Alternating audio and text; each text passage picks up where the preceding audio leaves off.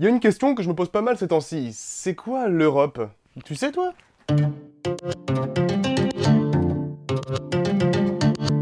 Avis de recherche. Quelle est votre Europe? J'aimerais aborder avec vous un sujet qui nous passionne tous et toutes, françaises, français, l'Europe.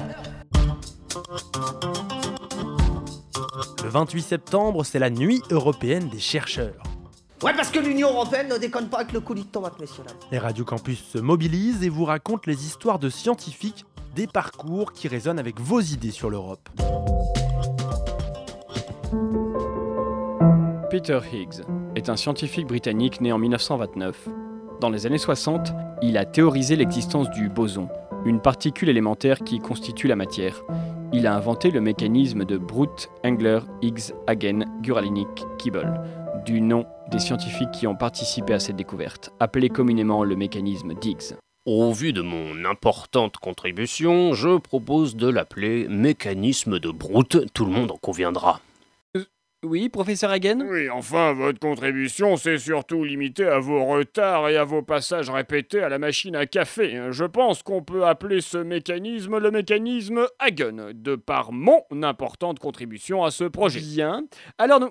Oui, professeur Kibble Si ronfler bruyamment sur votre fauteuil est une contribution, effectivement, vous avez grandement contribué à ce projet. Moi, j'ai contribué. Ce projet s'appellera Mécanisme de Kibble. Bien, donc nous allons... Oui, alors excusez-moi, mais des contributions comme la vôtre, j'en fais tous les matins après mon café.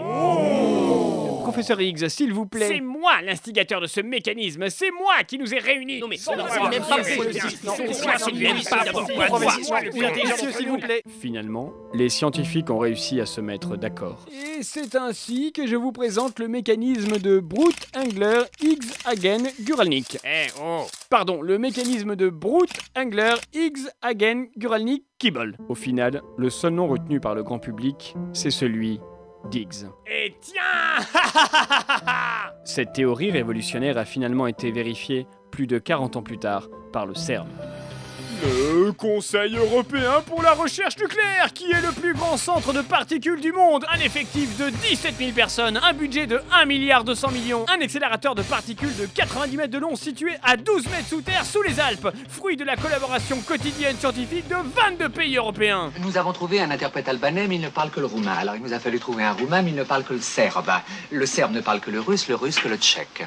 Heureusement, moi, je parle tchèque. On va perdre un temps fou. Notons que Peter Higgs, aujourd'hui âgé de 89 ans, a reçu le prix Nobel de physique en 2013 pour ses travaux sur l'origine de la masse. Et tiens L'histoire de Peter Higgs, c'est avant tout une collaboration européenne, un travail en commun que certains aimeraient approfondir ailleurs que dans le domaine scientifique. Vous nous en parlez au micro des Radio Campus.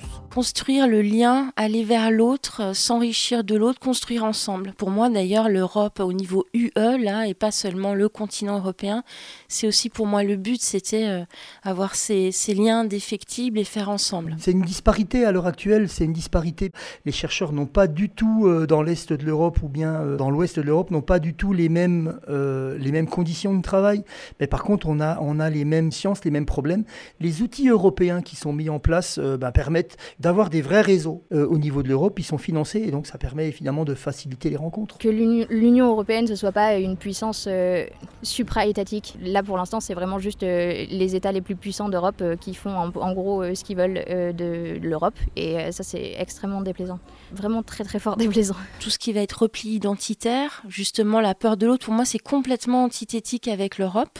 Ça peut être aussi le fait que l'Europe, euh, là au niveau légal, pour moi est censée nous protéger.